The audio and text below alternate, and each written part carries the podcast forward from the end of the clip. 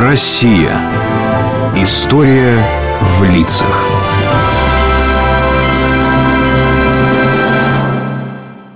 Привет, дедушка. А что это ты такое читаешь? Привет, Алексей. А вот на, посмотри. Это что, какой-то старый журнал? Выглядит как-то не так. Странно. Бумага такая желтая. И буквы большие. Стихи. И напечатано, как на древнем каком-то принтере. На печатной машинке. Третья копия. Это такие были старые журналы? Я думал, печатали как-то получше. Это, Лёш, сам издат. Раньше вот некоторые книжки люди сами набирали на печатных машинках или переписывали и передавали друг другу, читали. Это раньше когда? В твоей молодости? А что, дед, купить стихи было нельзя? Зарифмованные строчки можно, а вот настоящие стихи совсем не так легко, как сейчас. Многих поэтов советской власти тогда запрещали печатать. Да? Анна Ахматова. Реквием. Нет, и не под чуждым небосводом, и не под защитой чуждых крыл. Я была тогда с моим народом, там, где мой народ, к несчастью, был. Не понимаю. А почему запретили? Считалось, что некоторая поэзия вредна для советского человека. Но были и другие политические причины, цензура, а создание и распространение таких вот самиздатовских книжек-стихов, какую ты сейчас держишь в руках, даже преследовалось уголовно. Там, где мой народ, к несчастью, был. Откройте! Откройте! Так, оставаться на месте. Это обыск. Куда уж я денусь? Провалюсь, что ли? Так, печатная машинка Эрика. А еще одна за шкафом в чехле. Книги зарубежного издания. Религиозная литература. Так, здесь секретарь. Копировальная бумага. Пищая бумага. Так, посмотрите, что это? Рукопись, товарищ следователь. Ага. Стихи, значит. Лирикой увлекаемся, а? Нет, нет, ну не мните же, не мните, дайте мне... Так. Лейтенант, звони в управление. Оказывают сопротивление. И запрещенная литература имеется. Есть. Ах, наверное. С твоим же автографом была рукопись. Неужели за стихи прямо могли посадить в тюрьму? Ну, конечно, не прямо и не только за них. Велось целое противостояние между государством и теми людьми, кто мыслил иначе, свободно. Их называли врагами народа. Это, Леша, большая и тяжелая тема. Вот так и не перескажешь. Но если даже читать их запрещено, то кто же их писал? Настоящие поэты. А автору вот этих стихотворений, Анне Ахматовой, выпала нелегкая доля быть женой и матерью врагов народа. В 30-х годах Ахматова приходила к стене тюрьмы в Ленинграде, где собирались женщины, чтобы хоть что-то узнать о близких или передать им посылку. За решеткой сидел ее единственный сын от расстрелянного мужа.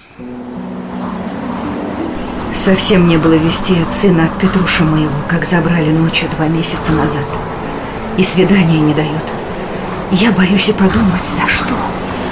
Мой муж когда-то служил в храме при этой тюрьме. Теперь я каждую ночь молюсь за него.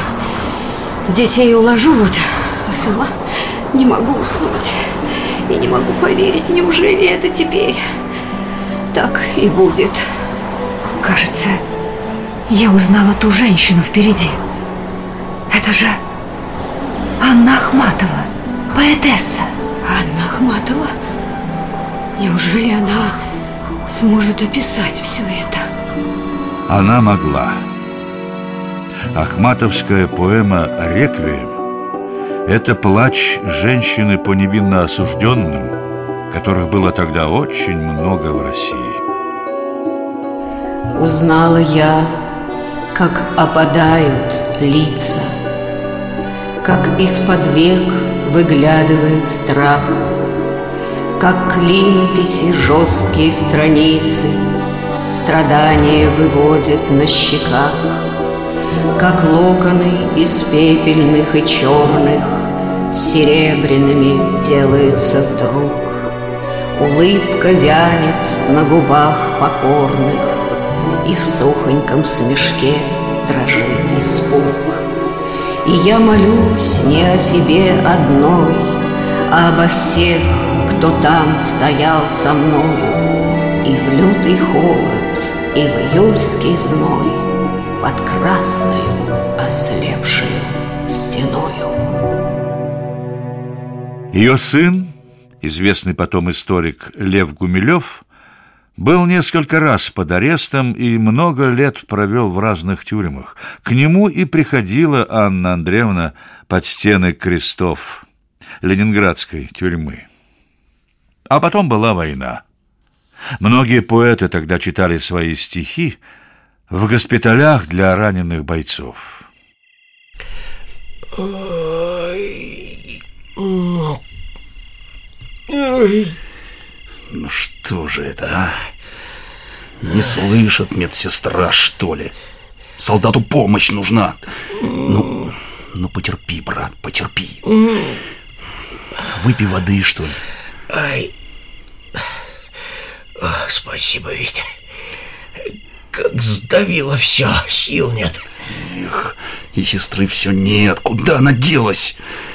Что делать-то?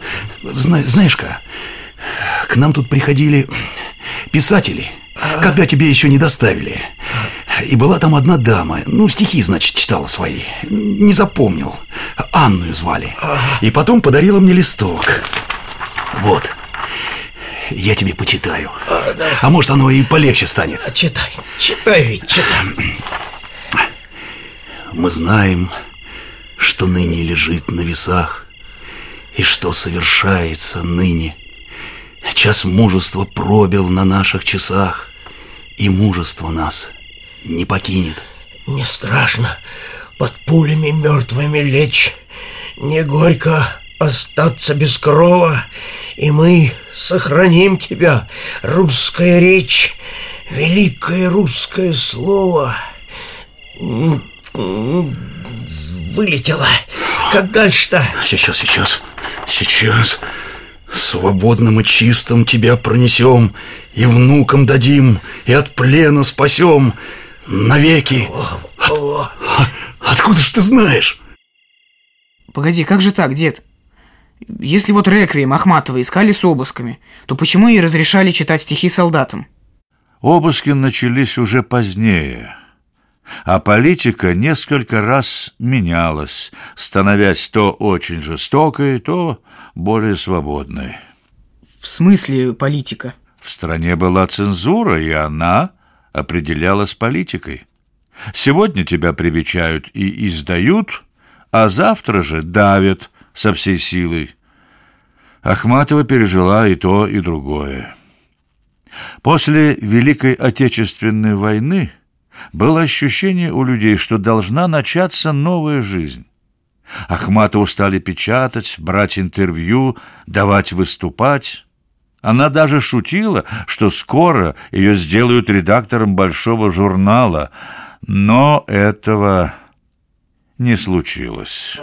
Товарищи, хочу сказать, что никто из наших советских писателей не обратил внимания на творчество Ахматовой и не дал ему необходимый отпор. Дорогая Анна Андреевна, пишет вам ваш скромный почитатель. В ваших стихах столько очень русского и близкого. Ведь творчество Ахматовой – это чуждая нашему народу пустая и безидейная поэзия. Ваши стихи для нас были как собственный тайный дневник о самом сокровенном. Не думаю, что мне удастся найти нужные слова, чтобы выразить мою благодарность вам за вашу поэзию. И почему она вдруг стала так популярна среди нашей молодежи? Автор этих, с позволения сказать стихов, не желает идти в ногу со своим народом и наносит вред делу воспитания нашей молодежи и не может быть терпим в советской литературе. Что называется, не доглядели, товарищи. Милая Анна Андреевна, будучи несправедливо осужденным, я прожил 12 лет на крайнем севере в тяжелых условиях, оторванным от культуры. Никогда не забуду и, пожалуй, не сумею вам передать, что означало в нашей жизни поэзия. Единственно доступный нам вид искусства. Конечно, печатных сборников мы не имели. Ходили по рукам рукописные сборники стихов. Мне голос был он звал утешно. Он говорил, иди сюда Оставь свой край глухой и грешный Оставь Россию навсегда. Я кровь от рук твоих отмою Из сердца выну черный стыд.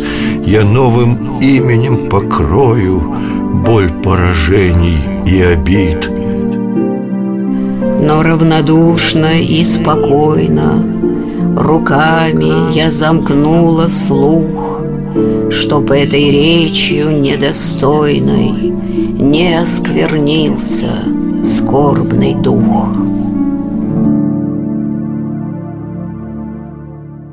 Читатели, писатели и друзья не отреклись от Ахматовой, поддерживая ее. А почему эти стихи Ахматовой так людям полюбились? В них правда, в них талант – а еще женственность, да и мужественность. Мужественность? В смысле? А стихи ее порой очень мужественны. Мужественность в том, чтобы написать правду об общей для всех жизни и боли. Возможно, это трудно понять. Когда вокруг много лжи, объявляется одно, а делается другое – то живое, правдивое, одухотворенное слово дорогого стоит. Живо это слово и по сей день.